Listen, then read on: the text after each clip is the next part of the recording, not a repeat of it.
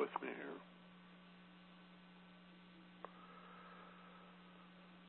Okay, so let's get started then. It's 10 o'clock a.m. in Maui, Hawaii. It's 1 o'clock Sunday afternoon on the West Coast. And you can do the math from there. Nice to have you with us. Good morning again. And welcome to our third Ageless Wisdom teleconference via the web and telephone. Again, you have a choice. If you listen via the web, which is really the preferred way to do this, you can type in, as several people have done already, a question or a comment on any matter having to do with personal and spiritual development. And that's a pretty big area, too. That just doesn't mean psychology or philosophy. That could even be the implications of politics and how stressful it is to live in such a scary world, especially to be part of a country that wages war based on lies and tortures people. And we were watching on TiVo this morning here a Bill Moyers Journal episode where he was talking about the American embassy in Baghdad being built by slave labor, and it just goes on and on. That impacts us, so we can even touch on what other people might think of as politics, but many of us just think of as part of the comedy and tragedy of the human dilemma as we sort out who we are. And again, from a philosophical point of view, that's really what's going on. Human beings dropping out of the sky into form, having really no idea who we are or what we're for. So if you're on the web, I encourage you to use the opportunity that you have there to type in a question. Be sure to include at least your first name and the city where you are so I can acknowledge you and we can have a good idea of where you are while you listen on the web. And, of course, the backup system is the telephone. You can always call in. And if you miss this event or you're only able to hear part of it, the replay is available always on the web beginning about 10 minutes after the end of the event. And just use that same link to come right back here for a replay.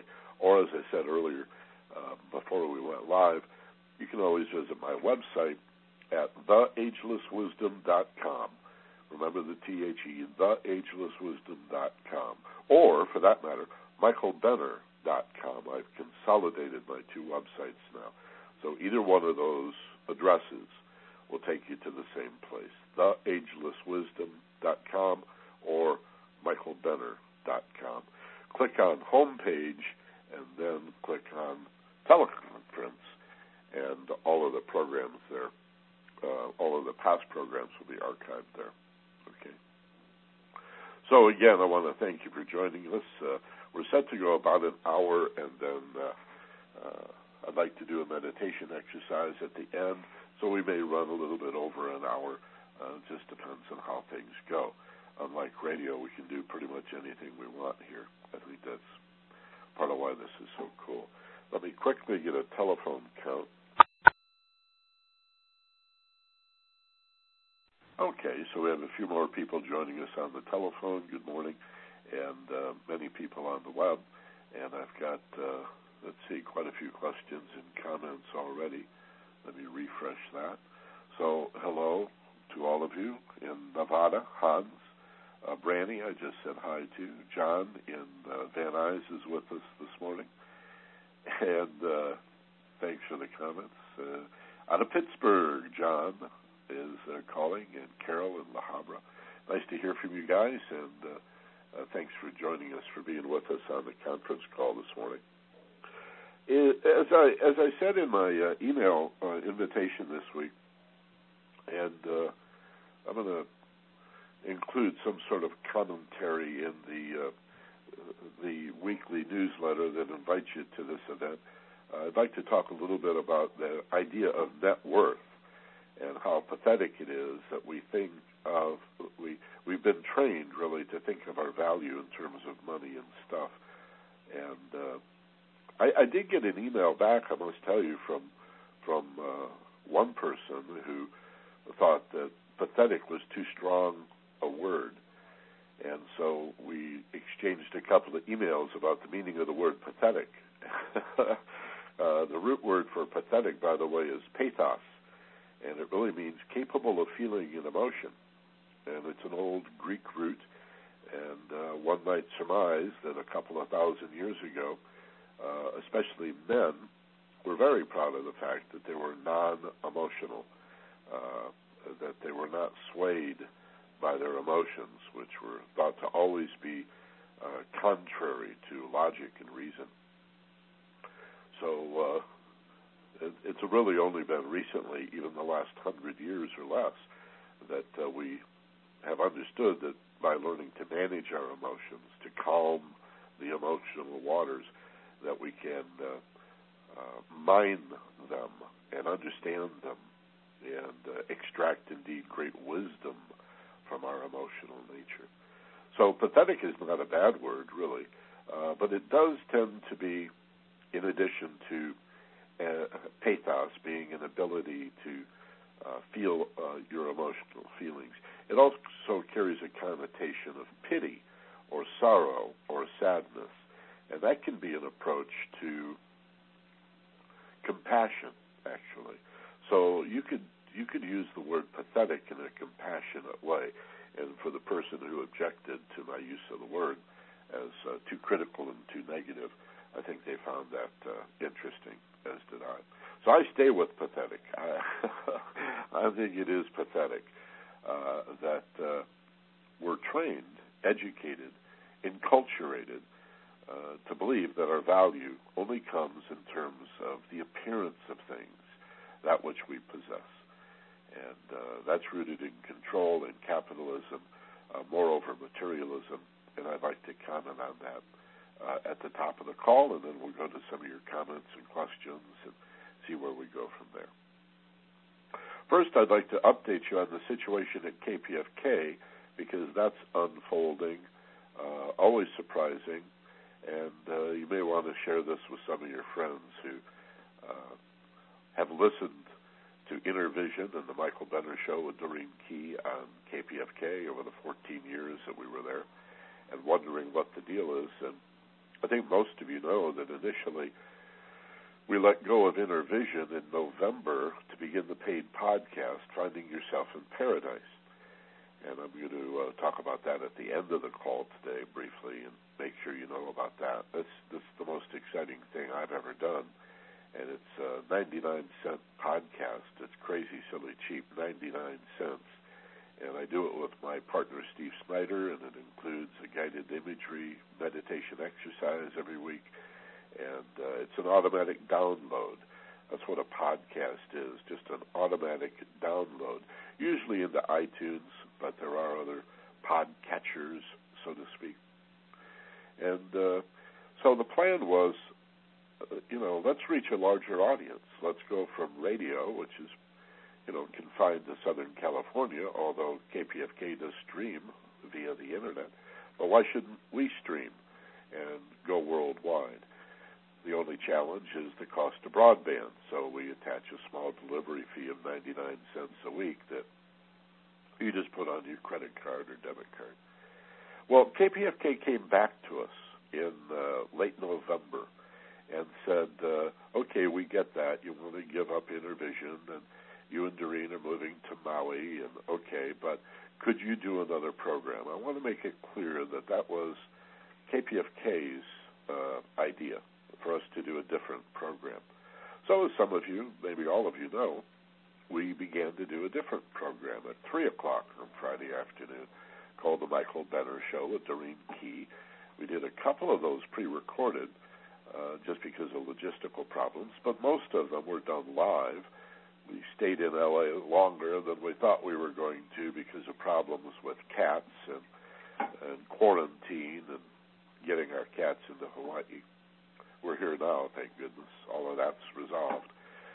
So I want to make clear it was their idea for us to do a different show, and that program was a program about voluntary simplicity and self-reliance and getting off the grid and being a little more independent. We talked about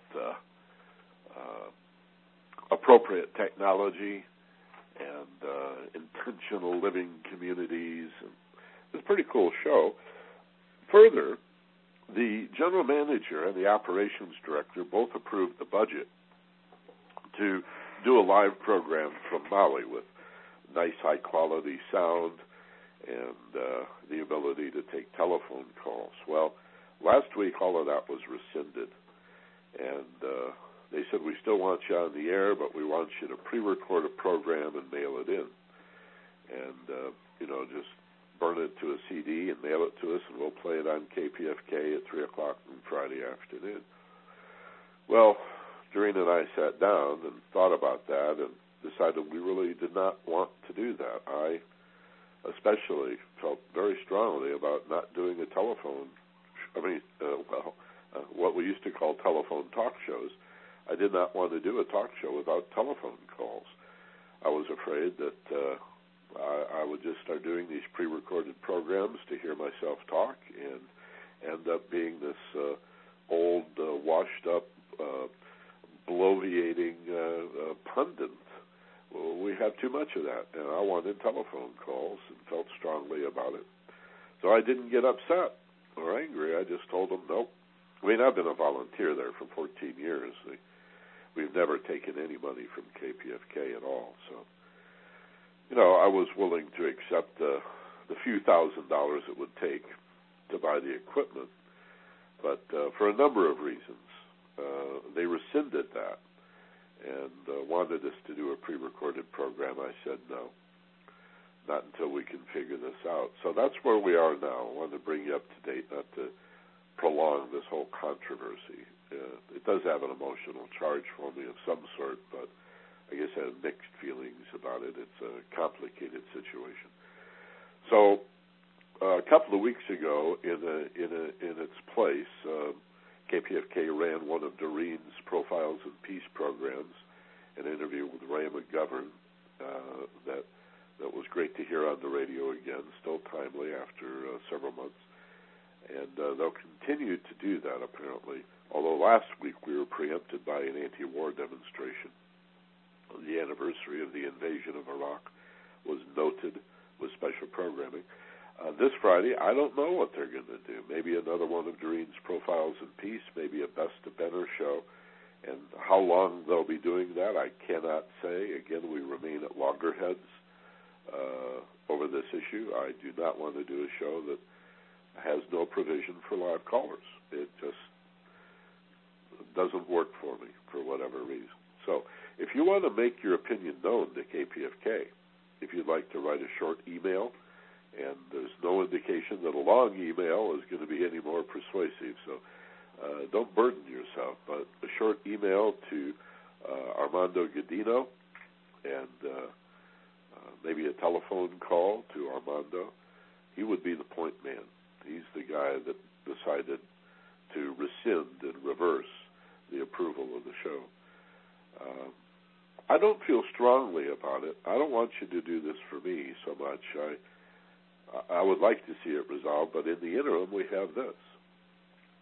Armando's email, by the way, is the letter A and then his last name, the standard convention of first initial and last name. So the letter A and Gudino is G, like Gulf, U-D-I-N-O. Gudino, just like it sounds. So agudino@kpfk.org, O-R-G, .com. agudino@kpfk.org. Shoot them an email and just tell them how you feel about the show. And don't do this because I asked you to. Do it because you feel strongly about it. If it doesn't matter that much to you and you just as soon we go with this conference call on a weekly basis, that's fine, too.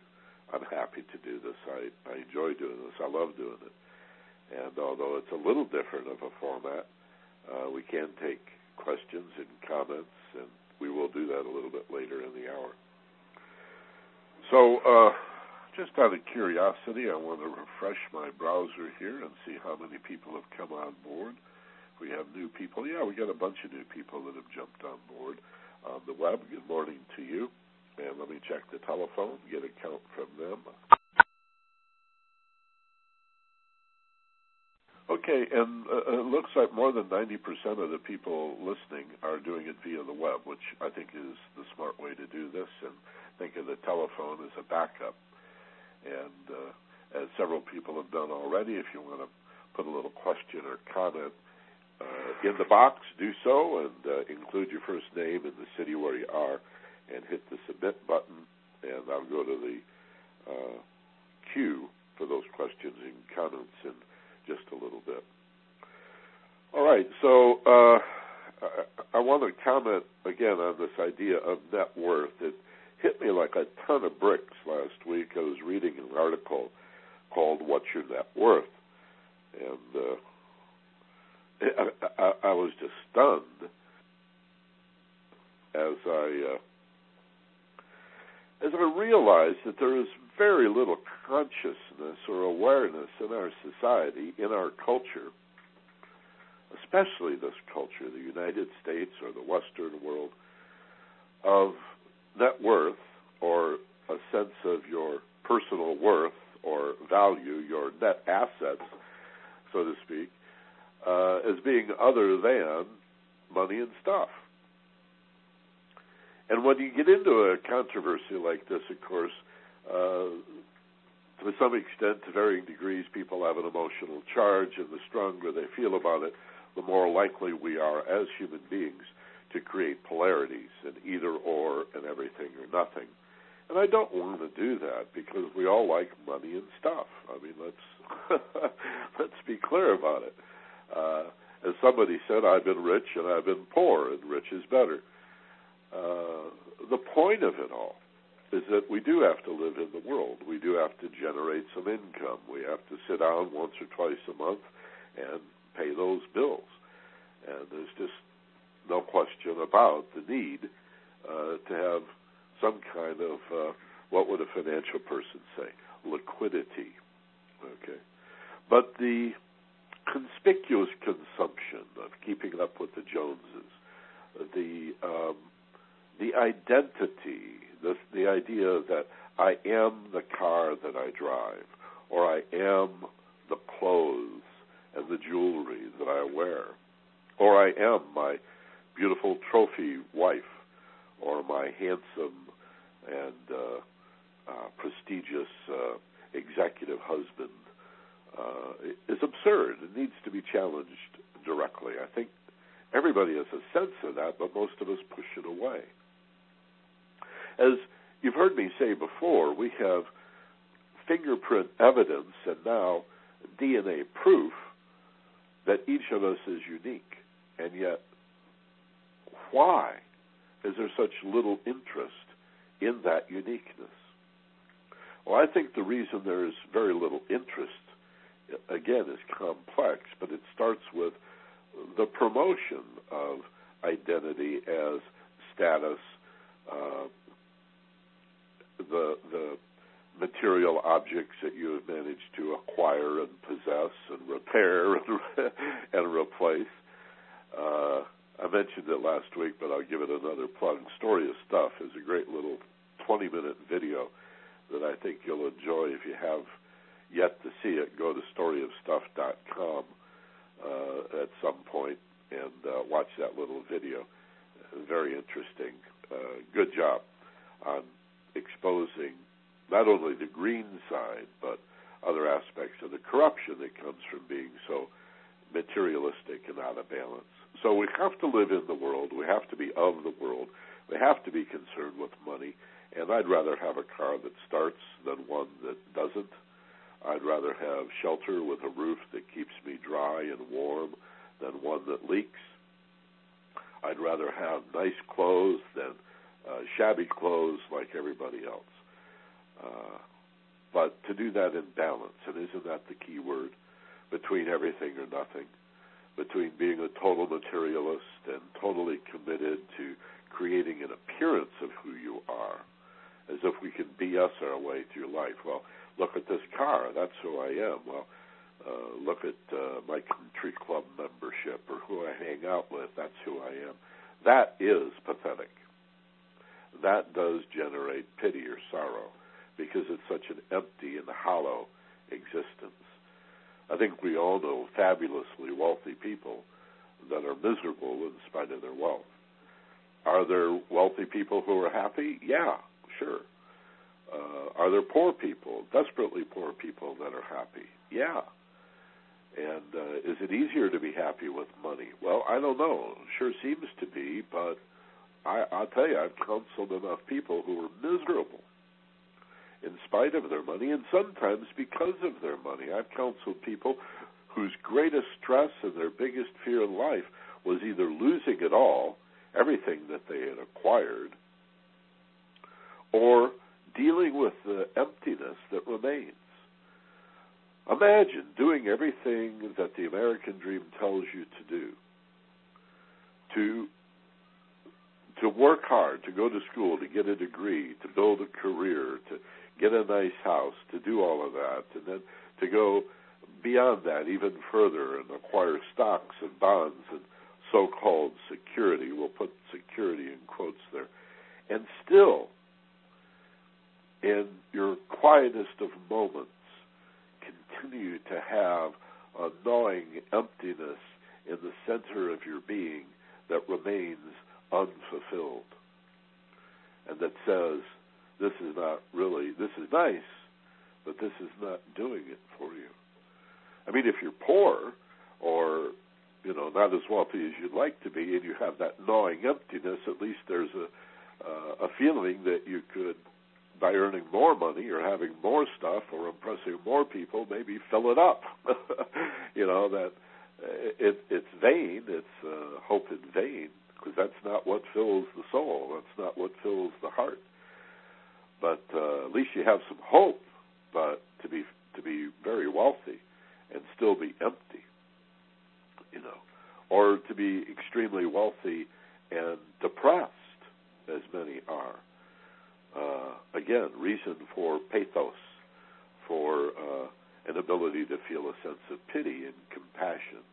So we need to, especially as Westerners, I think, first of all, counsel ourselves and get a sense of how well integrated into my life is this idea of, you know, money and stuff versus other ways of fulfilling ourselves. How well integrated is the understanding that money and stuff won't do it, and that I have to find another way to fulfill myself, which is basically love, happiness, kindness, gratitude, thoughtfulness, expressions of appreciation, giving, being generous, caring about other people. That's the only thing that's going to fill you up. And obviously that's what we need more of in the society, and that is not on sale at Walmart. You can't pick that up off the shelf at Neiman Marcus or Nordstrom's either. It cannot be purchased. Like that old saw, some things money just can't buy, and it's true. So whenever you see, and in this economy you're going to see more and more TV articles, radio, newspaper, magazine articles, books, movies, about your net worth, and most of what passes as human potential or personal development these days is how to be a millionaire or how to be a billionaire, and that ain't going to do it for you. I mean, even if trust me, even if you had it, that's not going to fill you up. So, for somebody to pass themselves off as a personal development person and the emphasis on stuff, I don't care who it is. I think some of these guys that we can name off at the top, you know, the Tony Robbins and the Zig Ziglars and Brian Tracy and Stephen Covey, and these guys lead with the emphasis on material things because they know that's what sells. The film The Secret, introducing the law of attraction to millions of people around the world, still has an inappropriate emphasis on attracting material things. They don't talk about attracting peace in your life or love and harmony, or about using the law of attraction to create peace in the world, or teaching at the State Department a quality of diplomacy that that leads with a gentle hand rather than a club or a gun. And so we can promote this first for ourselves to get our own heads and hearts straight, but then to challenge other people. You don't have to use the word pathetic, but, but to challenge people. Say, well, we all like stuff and we all like money, but beyond that, what are you doing to feed that craving? And so net worth is really up to you. Your personal value, your self-worth is a function of something inside you, an attitude. And just as we've been educated to think of our value in terms of material stuff, even when it comes to our own personal image, we are taught to believe that, like children, we have to earn that from other people. And other people are busy trying to earn their sense of being okay, their acceptance, and their love from other people. I also made reference to this classic codependence, emotional dependence. I need your love to feel loved. I need your respect to feel respected, and it's backwards. Many of you have heard me say countless times to bring up the example of the oxygen mask on the airplane. You know, make sure yours is on and working and you're getting air before you go about helping other people. It might be well-intentioned to want to help other people first and put yourself last, but it's backwards. You've always got to put yourself first. That's not a selfish thing to do. This is such a hard lesson for so many of us to learn. You are the most important person in your life. You must be the primary supplier of your own acceptance. You've got to learn to love and trust and respect yourself if you're going to be worth a hoot to other people. And so your net worth, your self-worth, your value or your image of yourself is totally up to you. And I presume that in varying degrees we all know that. That's why we're here listening to this teleconference on a Sunday afternoon. It's of the wisdom traditions, the ageless and ancient wisdom traditions of all cultures and all philosophies, that we put truth ahead of the appearance of things, that who we are, our uniqueness and our individuality must be rated or ranked as superior to the external world. And indeed, in the ancient Greek culture, well, the Chinese and Middle East and African as well, these very old cultures always had an understanding. The Greeks wrote about it extensively. I'm more familiar, of course, as are you, I presume, with Western culture. They thought that the material world, the external world, could not be a world of truth because it kept changing. How could something continue to change and have any kind of truth in it or any substance? It's a word they often used. It was not substantial. The Greek Heraclitus wrote the famous quotation, "No person ever steps in the same river twice." Think about that. Nobody steps in the same river twice. Jump down, turn around. The river has flushed itself. It's a different river now. And so even if we look on the electromagnetic, the molecular or subatomic level, you see particles that are seemingly spinning around and gyrating and caught up in these magnetic fields.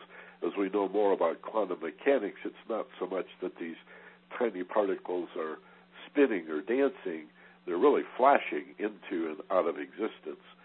It's too difficult, the implications of that, for most people to handle, so we've just ignored 70 years of quantum physics, but we have the empirical proof that the physical world is a world of appearance. It's just like a movie. It's just flashing. There's nothing substantial or real about it. Do not invest in it in a major way, certainly a significant way, but in the end, it's all just an appearance of things. It's mortal. Material stuff does not last. And so the alternative, of course, is to find substance, that which is substantial, to find truth within, that which is eternal and immortal and everlasting, which is our conscious awareness. Not even our thoughts so much as our ability to choose, to reason, to comprehend, our awareness. And to realize that is to realize the self. Self-awareness is not, how do I look in these black slacks? It's, what do I care about and why do I care? What do I care about and why do I care? Who you are is not only, not only is it not, a lot of negatives in there, not only is it not a function of the material world and the stuff that we've acquired, but it's really not so much a matter of what we think about ourselves. Identity is found more in what we care about, what we love, or what we don't love even, what scares us and frightens us and confuses us is useful in creating opportunities to realize, to understand. If this scares me, I know that I'm confused about it. That's what fear is. It's not danger, it's confusion, it's things unknown. So everything that hurts me emotionally or scares me is something I don't know, and at the center is something I don't know about me. So thoughts are far too, because of the nature of logic being reductionist or take apart, separative. You use logic to understand yourself, you're just going to end up criticizing yourself. So many people then go back to acquiring material stuff. So it's not the external world that defines your value or creates your self-image, and it really should not even be what you think of yourself. It's what you care about, okay? You are what you care about. Why do you care about the things that you care about? Why are you listening to this teleconference call this morning? Why did you make it a point to set aside this time to be with us? I want to say hi to a few others who've come on board, Robert in Orange County and John in the San Fernando Valley, and let me see if I can get to some of these questions now and comments. And you can still do that if you're on the web rather than the telephone. I've got a queue here going, but I'm going to roar through it as quickly as I can and comment on some of these questions and comment on your comments as you type them in and hit the submit button. Be sure to include a first name at least and the city where you are. It's a kick for me to know where you're coming from. And, yeah, I'm going to build this. I want you to tell your friends about it. I want you to forward the links and the email. You can send people to my website and have them click on the big newsletter button, and they'll get the email newsletter and invitations to this conference. But I'm excited about it. I like it. This is only the third one we've done, and I want to grow this audience and build it. I think it's cool. And if KPFK is going to play games while they pay salaries to people who should not be receiving salaries, who should be volunteering, and yet they don't have money for equipment, then so be it. Then we'll find a way around it. And if they get their heads straight over there, well, we'll reconsider. But we have this amazing technology. Let's use it. Okay, so let me go to some of these comments. John in Pittsburgh says, "Hiya, Michael. I'd like to know about using meditation to discover a career as calling and passion, and what type of visualization or technique." Great question. First of all, there's two reasons, essentially, two general categories of reason why we would want to close our eyes and relax. Two reasons to meditate or practice some form of self-hypnosis or visualization. One is to use the law of attraction more effectively, to visualize what you already want as if you have it. Stop smoking, for example. We use meditation or self-hypnosis and hypnosis to have people imagine themselves already free from the addiction to tobacco. This, again, you learned of in The Secret and other similar books on manifestation, often, again, limited to material things, but it can be used for opportunity, to create relationship, circumstance, peace in the world, as well as the material thing. The second reason is to find out what you want.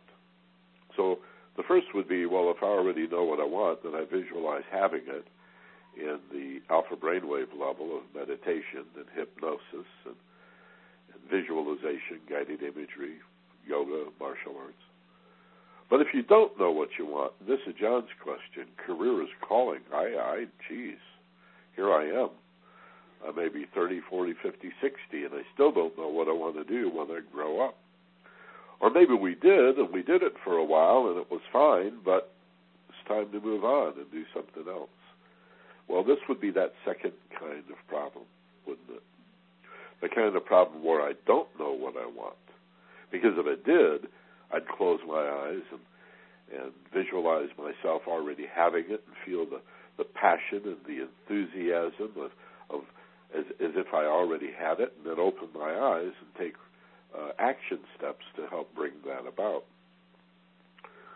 So this other kind of problem is more receptive, closing your eyes, relaxing.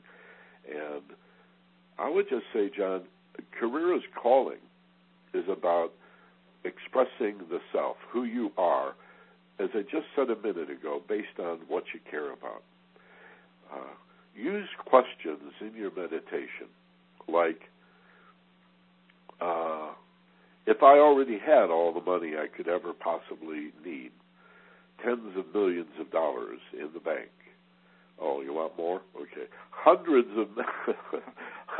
of millions of dollars in the bank. And you've already traveled the world, and you have a house on every continent, and you've got 17 cars and all yachts and all of your toys, and you're bored silly one day. You're laying out by the pool, bored to tears. What would you do?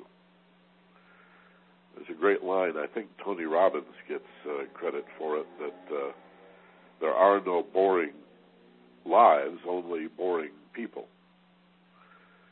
There are no boring lives, only boring people. Life is what you make it. It's like looking at an empty canvas or a blank sketch pad and saying, this is boring. It's boring because you haven't done it. We haven't put anything out there.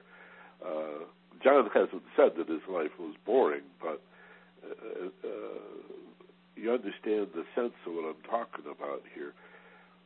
What do we care about? And that may take some reflection. You may even want to reflect on childhood. What did we dream about as children? When did we give up those dreams? Why did we give up those dreams? Often because they didn't seem very practical. They didn't seem very realistic. Or we had parents or other people around us telling us that it was more realistic to release your dreams and lower your vision to something more realistic. Take a job you hate just to make money. Everybody else is doing jobs they hate just to make money. Why not you? When did you kill your dream? When did you stop dreaming? Because that's when your life became a nightmare. Okay. don't want to be too either or-ish here, but that's what we want to do is rekindle. Go back. Imagine yourself. Speaking more specifically to John now, imagine yourself as a little boy with dreams of what you're going to do when you grow up, of things that you thought were really cool. Golly gee, if you went to the library, what was the section you ran to get books on? Okay. And just begin to think in terms of, if I could do anything I want, if I could be anything as career that I want. I mean, you've tried everything else, right? We've all tried doing jobs we hate. Some people grow tragically, pathetically, grow old and die doing jobs they hate, but they take great pride in the fact that I sacrificed my life for you, I threw my life away to make money for you. Well, come on, why not? Wouldn't you make more money doing something you love to do? Of course. Wouldn't there be more fulfillment, more happiness? And, in fact, wouldn't you be better at doing something you loved to do? Isn't that where excellence, not only happiness and fulfillment, but isn't that where excellence would be found in doing something that you really love to do? So I would say for most of us, the problem in this regard is approaching it with the head and trying to reason. And that's a deductive process where you start with a menu of possibilities and eliminate what you do not want. That's what happens inevitably when you use the mind to try to, or logic, I'll say, to try to discover something like this. What if it's not on the menu? What if what you would love to do as a career, what if your calling is just not on the menu? You haven't dreamed it up yet. It's not on the menu. You wanted Chinese food and you're in a Mexican restaurant. You're not going to find, Kung Pao chicken on that menu, right? So to dream, to let go, to sit back in your meditation as if you're in a movie theater and just watch what comes up as you move deliberately, though effortlessly, to the part of you that cares, the part of you that loves, the part of you that appreciates beauty and harmony. And just ask yourself in those states of deep relaxation, what do I love? What do I care about? And why do I love this? And why do I care about this?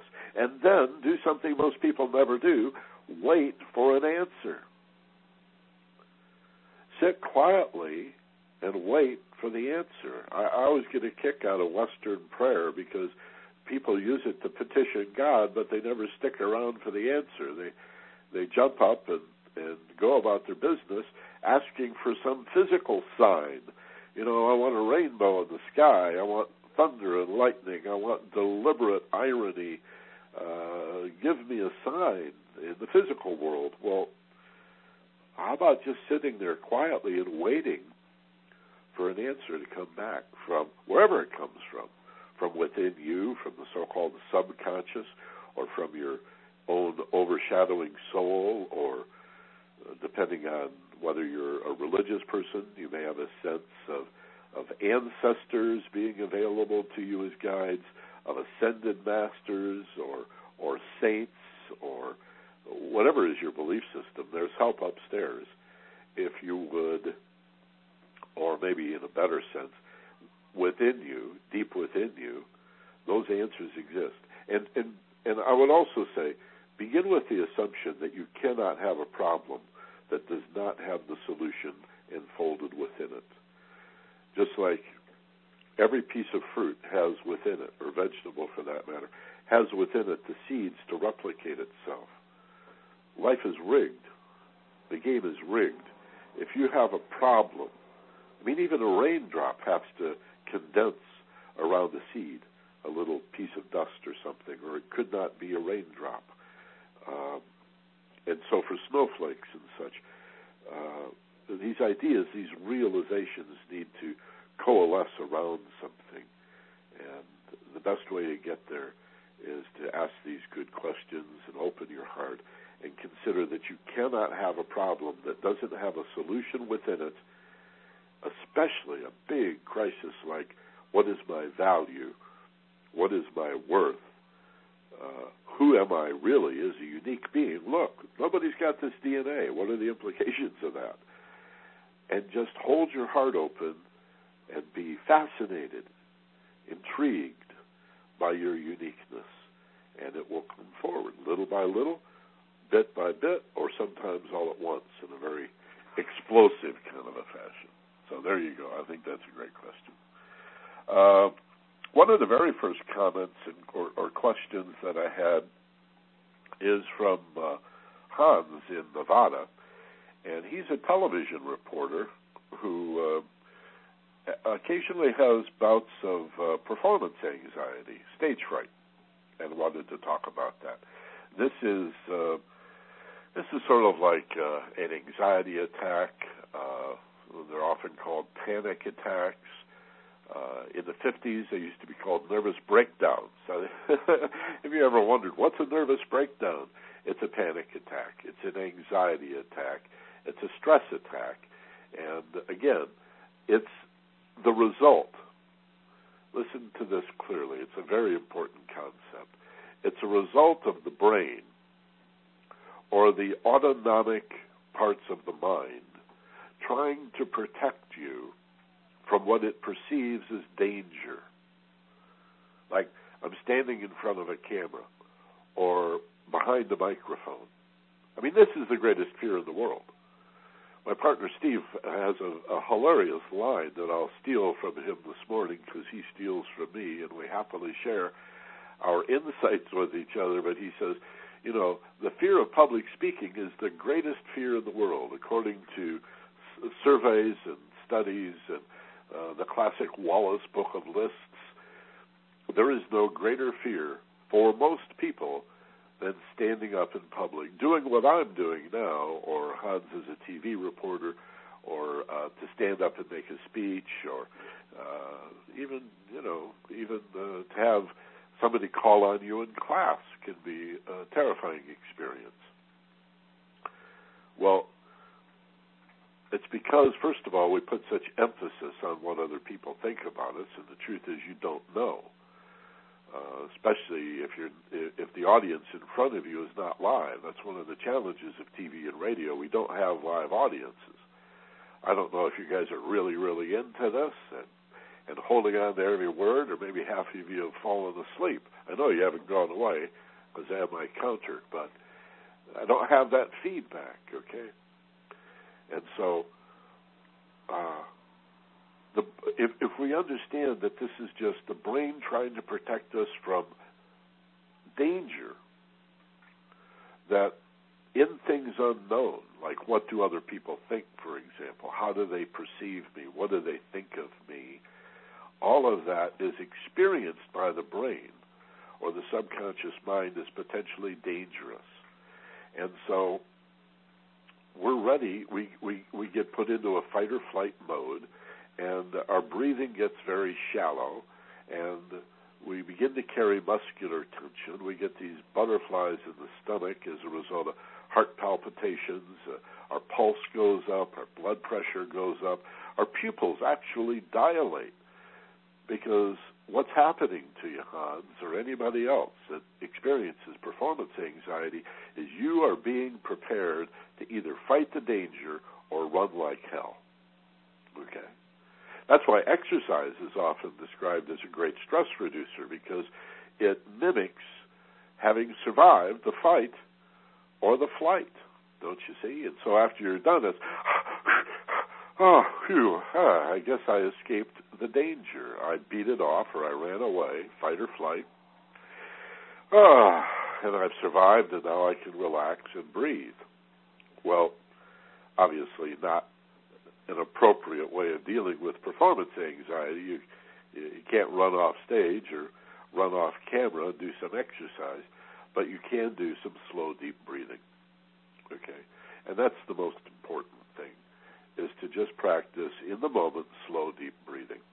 There is a second strategy that I would recommend, which is using a meditation or guided imagery or visualization exercise before the event, before you stand in front of the camera, before you go to work that day, or before your radio show or your public speech.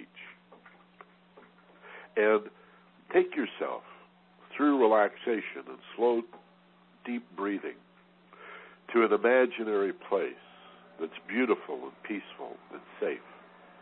And fantasize, if you will.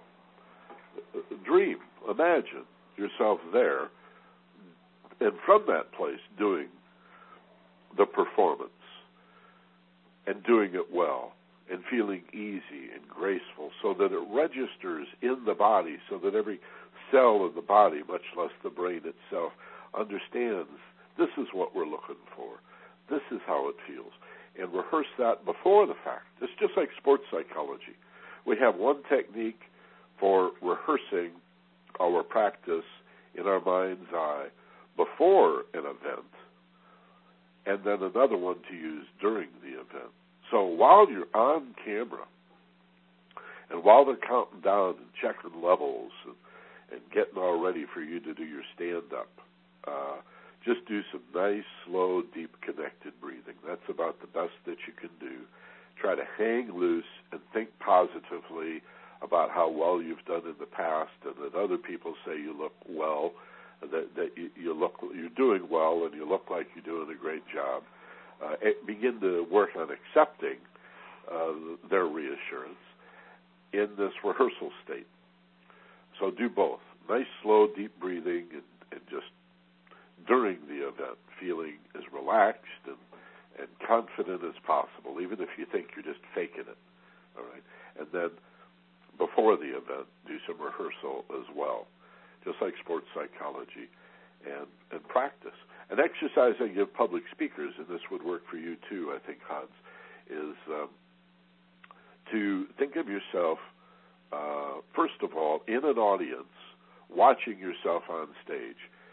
Whether you're an actor or a singer, a dancer, a public speaker, whatever the case may be, see yourself in these meditations from the audience, on stage, doing a good job, okay? And be in the audience, the best seat in the house. And there you are on stage doing whatever it is, or in your case, it could be imagine you behind the camera as a kind of a field director, watching yourself and saying, he's doing a pretty good job, you know, and he's getting better every report that he does. And then after a couple of minutes of imagining or visualizing that, then move within yourself and have the similar experience from the inside, only now you add in emotional feelings of confidence and ease and elegance. You put a smile on your face. Oh, you know, another tip. I presume you know, but you may not.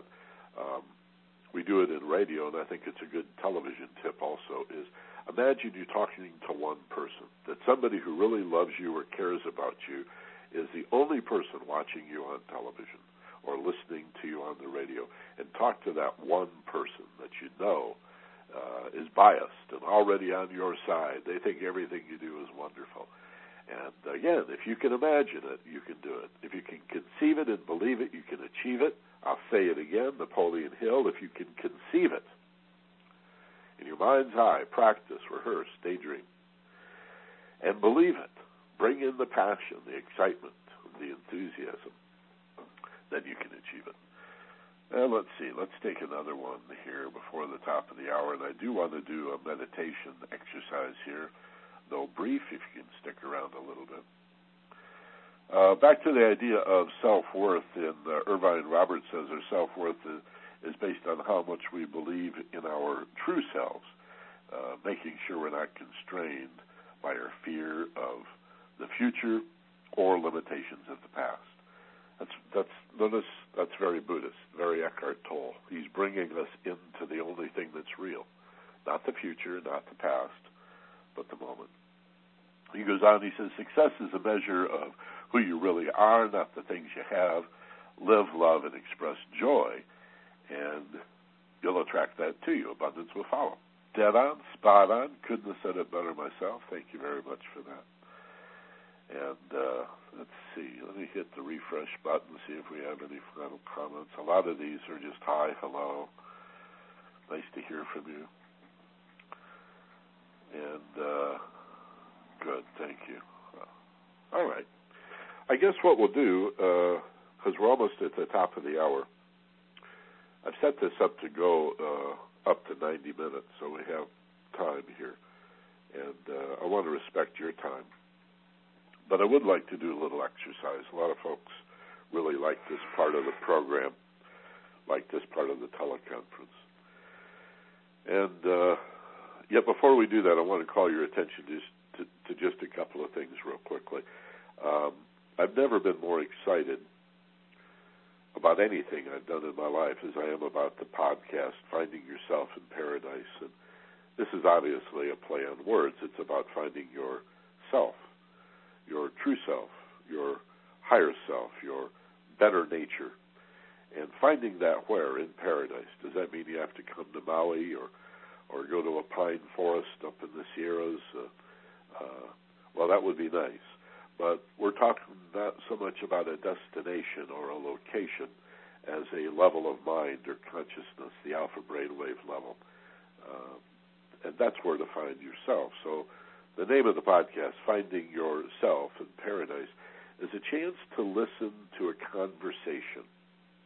I don't know any place else in the human potential or personal development movement where the material that's provided to you, if it's not written but rather spoken, is not provided by a single individual talking, as I am here today.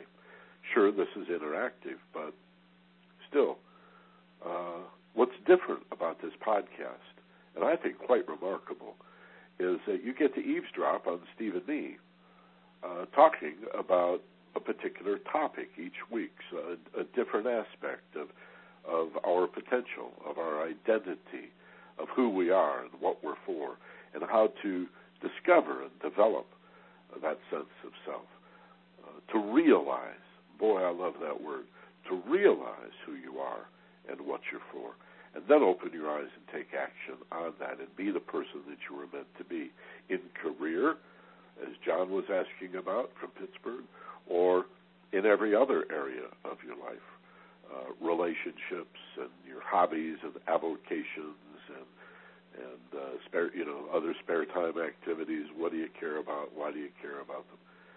This is different. You get to listen to the two of us chatting, and it's a dynamic that has been missing.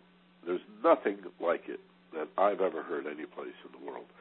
And we have a way now of putting it on the internet, but moreover, downloading it automatically into your computer. It's called a podcast.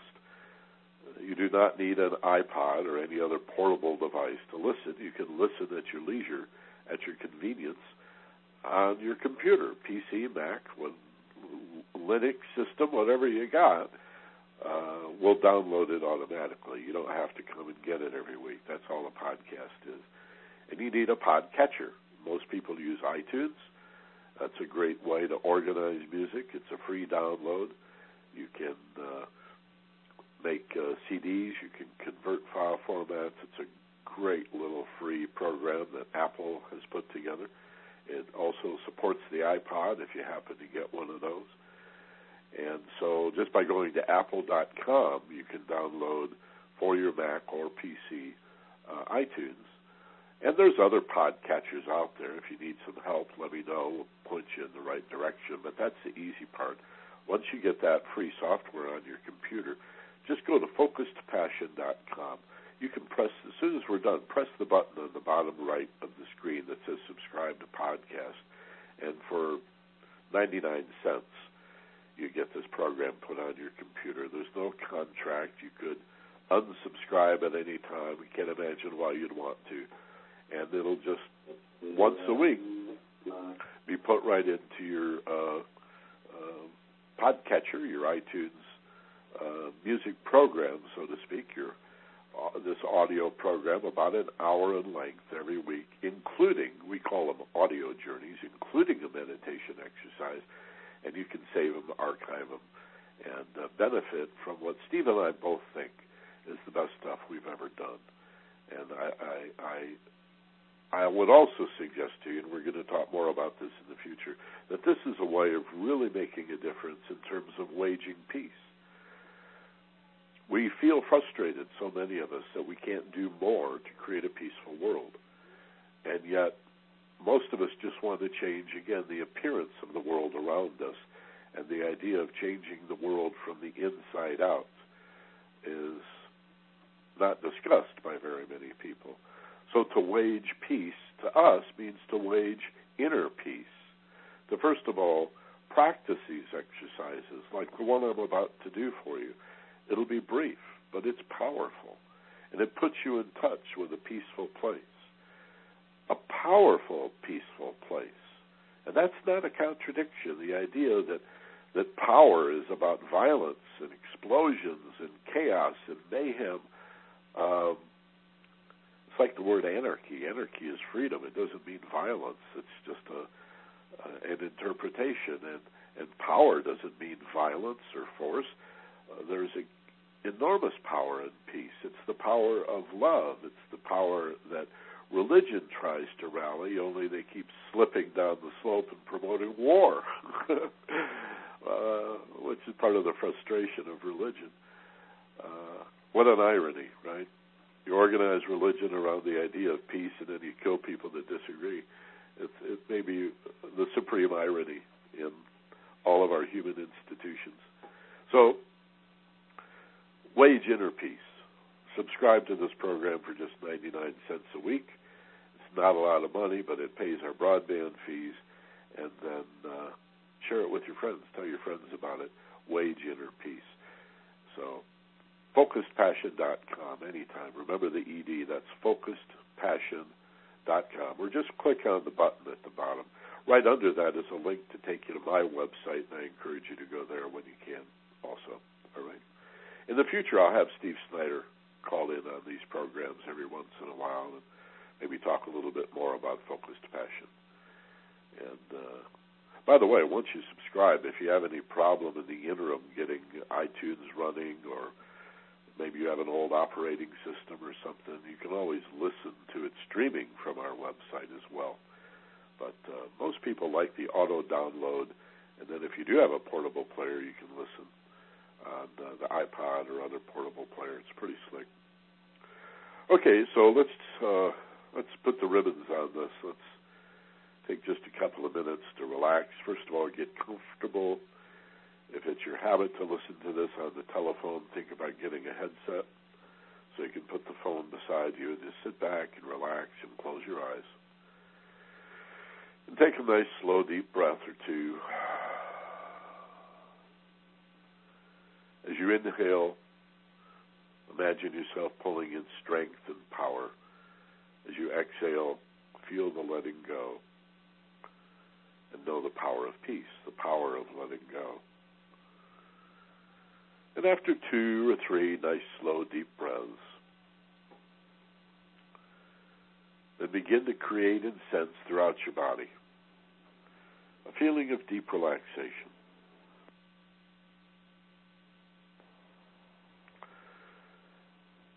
I like to say, imagine that you're butter on a warm day, and from the top of your head to the soles of your feet, you just slowly soften,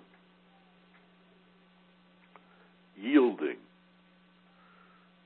to a feeling of being really safe, giving yourself permission, even if only for 5 or 10 minutes,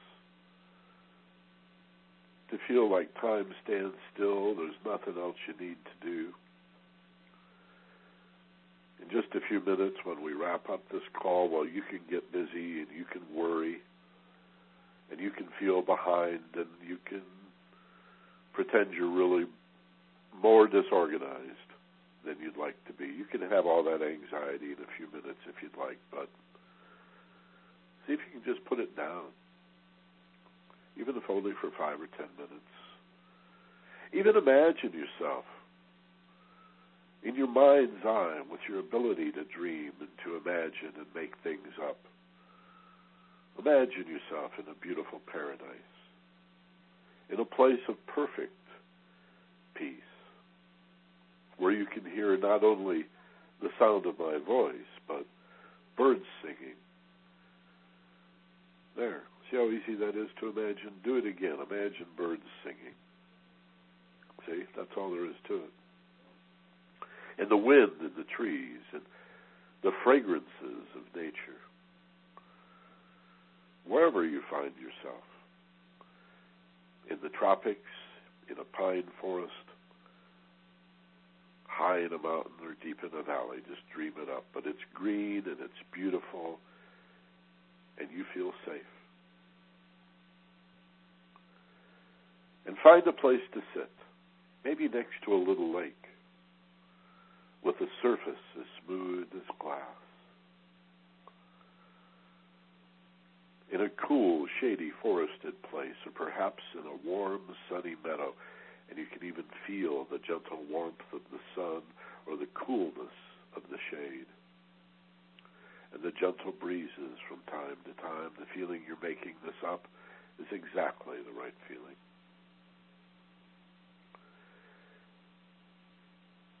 And I'd like you to consider, and maybe you've heard me tell the story before, but in any event, whether it's new or you've heard it before, consider the story of the bakery in Big Sur, California, with the big sign that's been there for years, and it says, "Chew your food well. If you don't, who will?" And it's sort of cute, and it's sort of funny, but it's really profound. Care about yourself. If you don't, who will? You don't care about yourself. Others aren't going to care about you. Maybe we're doing it backwards by trying to get other people to care about us so that we then have permission from them to care about ourselves. Turn it around. Care about yourself. It won't make you selfish. You're not a selfish person. Care about yourself. Think of yourself as a little child if you have resistance or feelings of being unworthy or unlovable. Go back as far as you need to, maybe to birth. And remember, there are no bad babies. There are no stupid babies. There are no pathetic babies. They're just these creatures born of love, seeking a connection, for they find themselves now in separated bodies. And the first thing we do is reach out. Reach out. Embrace yourself as a baby. Embrace yourself as a child. Embrace yourself as a teenager. Oh, weren't those tough years? Give yourself as a teenager a hug. And for just a moment, be the parent that knows enough to say, "You're doing a great job. It's not easy to be a teenager." Take that in. Drink it in. Do for yourself what didn't happen nearly enough when we were teenagers and young adults, and think of all the mistakes we made in relationship and in career. But have some compassion for yourself. Love yourself for the suffering you went through to learn the lessons you've learned. Embrace yourself. Love yourself. And now begin to consider, just to reflect, as if looking into a mirror in the middle of your being. Reflect upon, what do I care about? What's important to me in the world? If I had millions of dollars in the bank and never had to worry about money, what would I spend my time doing?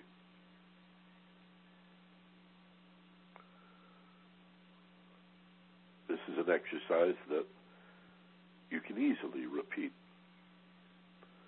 No great mystery about it, but there is wonderful magic within it. When we relax, stand receptive and open. At any time you want to deepen, take another slow, deep breath. Feel yourself letting go as you exhale. And dream. Your mind will quiet. With practice, all those voices competing for attention will begin to fall away. You don't need to quiet the mind to meditate. We do this to quiet the mind. Let's get the pony in front of the cart here. And tell yourself, I can do this, I can repeat this, I can come back here, maybe every day for 10 minutes or so. I could return to this beautiful place in my mind's eye where I feel so safe and so relaxed, and dream about myself as worthy of love. Even if you don't know exactly why. Be careful. The mind is going to try to pull you in the direction of reason. Just let it go and stay with the feeling of what if I was lovable? Wouldn't I know it? And if I don't chew my food well, who will? If I don't love myself, who will? If I don't respect my individuality, who will? It's got to begin with me to increase and maximize my service to other people so that I am more able to give. Be the master of your destiny, the president of your fan club. You are the main entree in your life. You're the most important thing that's happening in your life. Even if you have children that you love beyond life itself, or a lover who you would, in a heartbeat, give your life to protect. Still, to be the best you could be for them requires you to put yourself first. Reflect on this. Care about yourself. If you don't, who will? Get the order down. First you give to yourself, and then you give to others. Care for yourself, that you might be better at serving others. The wisdom of the ages. I didn't make it up. It's from time out of mind. It's not just psychology. It's the wisdom of all the ancient cultures and societies in the world, to be tender and gentle with yourself, to know thyself. To, as Shakespeare said, this above all, to thine own self be true. Who is that? Not what you think of yourself, certainly not what others think. It's what you care about, what you love. That you care at all. For it's often not logical to care, and that's fun. Two ways to know and understand: thoughts about everything outside of you, heartfelt caring about everything inside of you. And bring these feelings with you, effortlessly, gently, as you imagine yourself floating up, moving toward the sound of my voice. Bring the sense of peace with you back into the waking state. And take a nice, slow, deep breath as it feels appropriate for you. And as you exhale, open your eyes, wide awake and alert, rested and refreshed, feeling fine, and looking forward to doing that again. Maybe even once a day. Wouldn't that be nice, to set aside 5 or 10 minutes once a day just to check in with yourself in an imaginary place of perfect peace and see what you care about, get your priorities straight, stop putting yourself last. It's a nice intention to care about other people more than yourself. It just doesn't work. It's just backwards. again, like the air mask in the airplane. If you went around trying to help everybody else, but you didn't have your air mask on, it's a nice intention, beautiful sacrifice, but foolish and unnecessary. It's just backwards. All right, gang, well, that's it for this week's Ageless Wisdom teleconference. Again, tell your friends they can always use this link to hear a recorded replay, and the archive of all the past programs is on our website at michaelbenner.com or theagelesswisdom.com. And as I pull the plug on this, I'd like you to consider clicking, even if only to explore, our Focused Passion website. Click on the button, subscribe to podcast. And there's a little video there that you can watch of Steve and I in Maui, and you can learn more about the program. There's even a link on the page, What's a Podcast, that'll tell you how that all works. So check it out. And if you do like what you see, then you can subscribe for only 99 cents. Thank you very much for listening, and as I like to say in conclusion at the end of every program, be gentle and love life, take care of each other, and be sure and join us next week. I'll send you an emailed invitation about Friday, okay? And tell your friends about the Ageless Wisdom teleconference here every Sunday afternoon, okay? Different link each time. So, thank you, and aloha, aloha nui loa from Maui, Hawaii.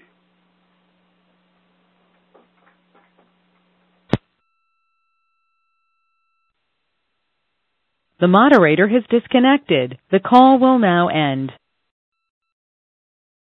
Welcome to the conferencing service. Please enter your conference ID followed by the #sign.